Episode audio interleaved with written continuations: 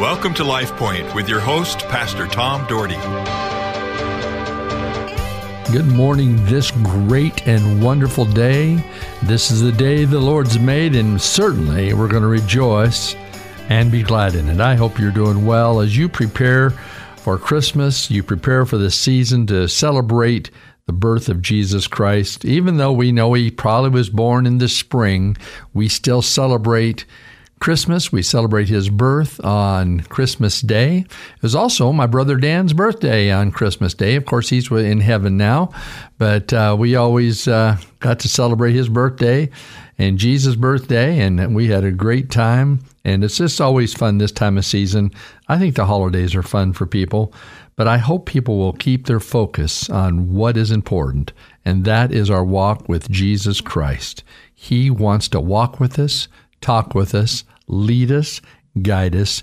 He wants to be there for us during the good, during the bad, and yes, even during the ugly.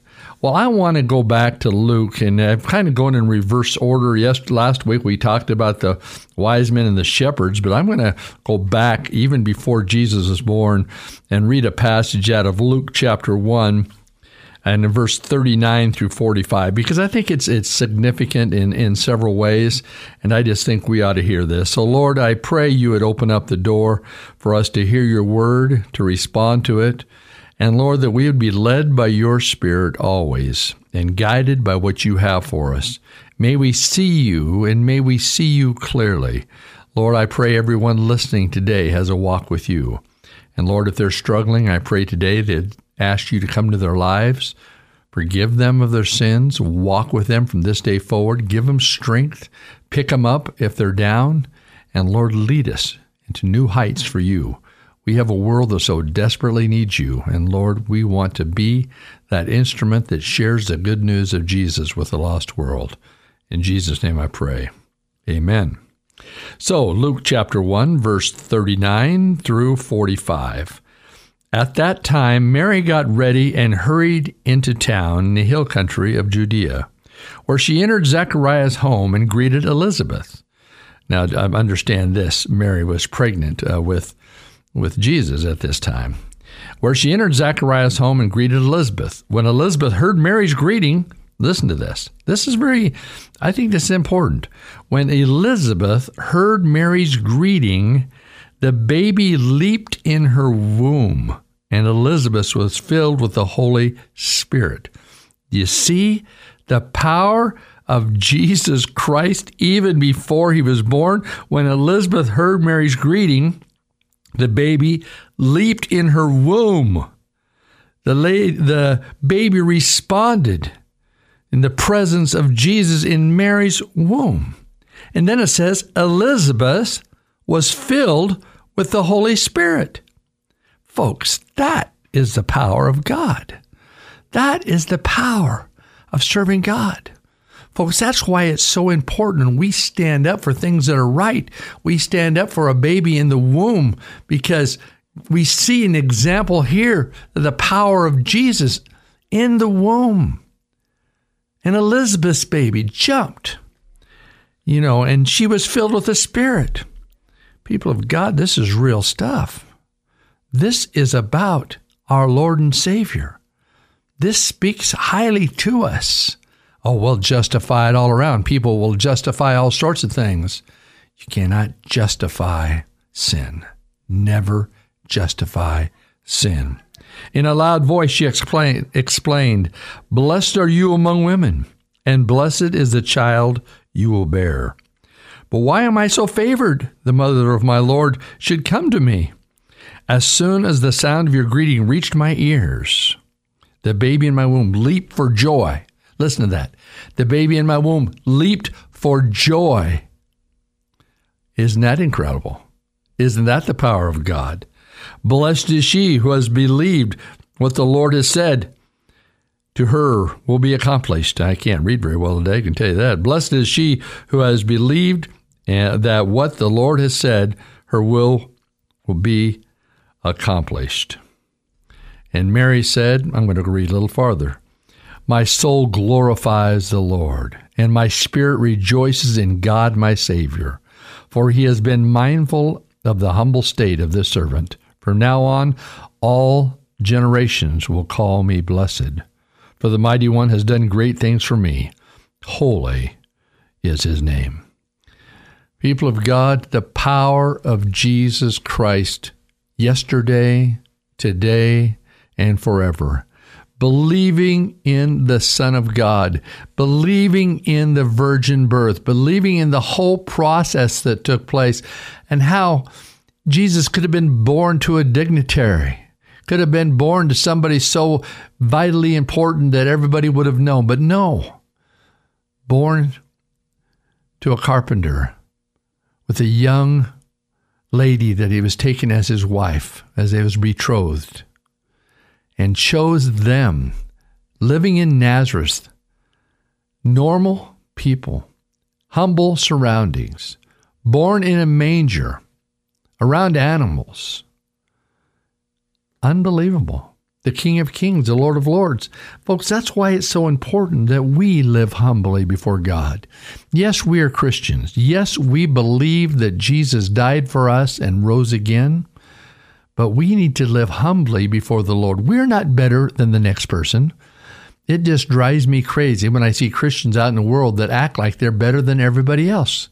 We're no better than everybody else. The Bible said we have all sinned and fallen short of the glory of God. Every single one of us. The difference is people are Christians who have recognized that they needed to ask Jesus Christ in their life. They need to ask Jesus Christ to forgive them of their sin and to walk with Him. That's the difference because we've all sinned. The Bible makes that clear in Romans. We've all sinned and fall short of the glory of God. And the Bible also says, so the wages of sin is death. But the gift of God is eternal life through Christ Jesus, through believing in Christ Jesus. People, do you believe in Christ Jesus? Maybe somebody's out there listening and says, Well, I really don't know that much about it. Well, the Bible asks one thing. One more, one very important thing is that you believe Jesus Christ is the Son of God. You believe that He came into this world through the Virgin Mary. You believe that He lived a sinless life. You believed that he died on a cruel cross with your sins and my sins and all the past sins and the forward sins of people on the cross nailed. And then in three days, as was foretold by the prophets in the Old Testament, that he would rise again. Remember that old song? He will rise again. There's no earthly what can keep him down. You know, there he will rise again. He will rise again, and he rose again. And then next time, next time he comes, he's going to come, and the Bible says, every eye will see him, every tongue will confess that Jesus Christ is Lord. Maybe you're not believing today. Well, I'm going to tell you one thing.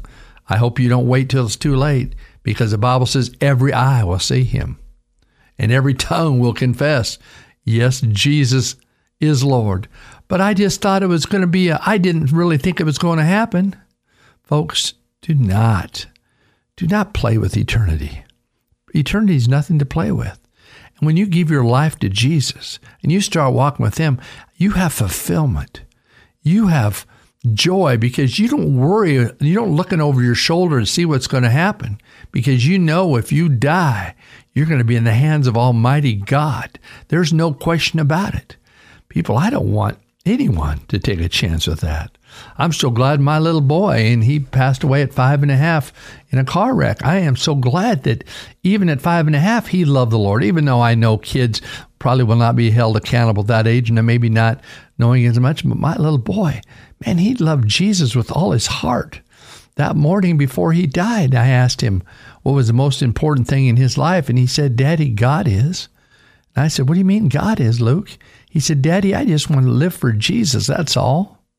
I didn't know eight hours later he'd be in the hands of Jesus. I didn't know that. But my great comfort was knowing that he knew he was going to be in the hands of the Lord. He knew where he was founded. He knew that Jesus was everything to him.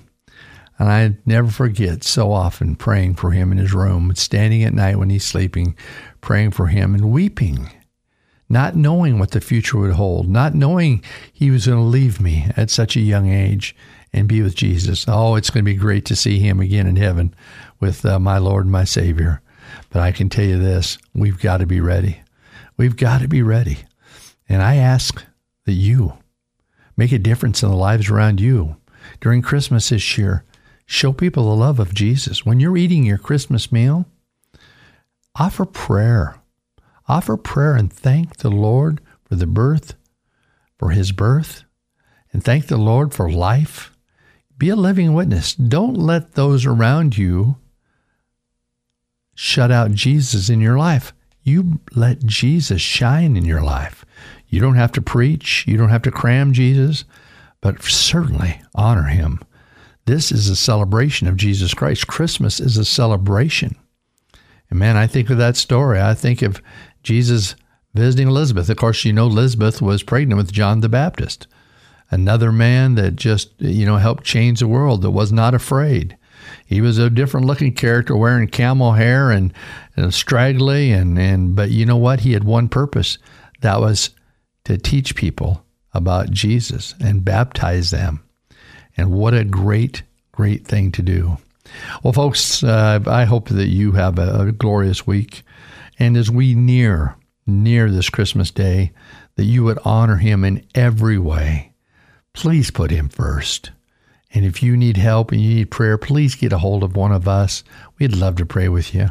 But more than anything else, you can pray right now. Say, Lord Jesus, come into my life. Forgive me of my sins. I believe in you. And Lord, I put my tr- faith and trust in you today. And folks, you'll be heaven bound. And that's what matters, being heaven bound. And He'll help you change your ways. He'll give you insights. And you read His Word, He will guide you and get involved in a good Bible believing church. Hey, Lord bless you, and have a great day. LifePoint is a ministry of the Cloverdale Church of God.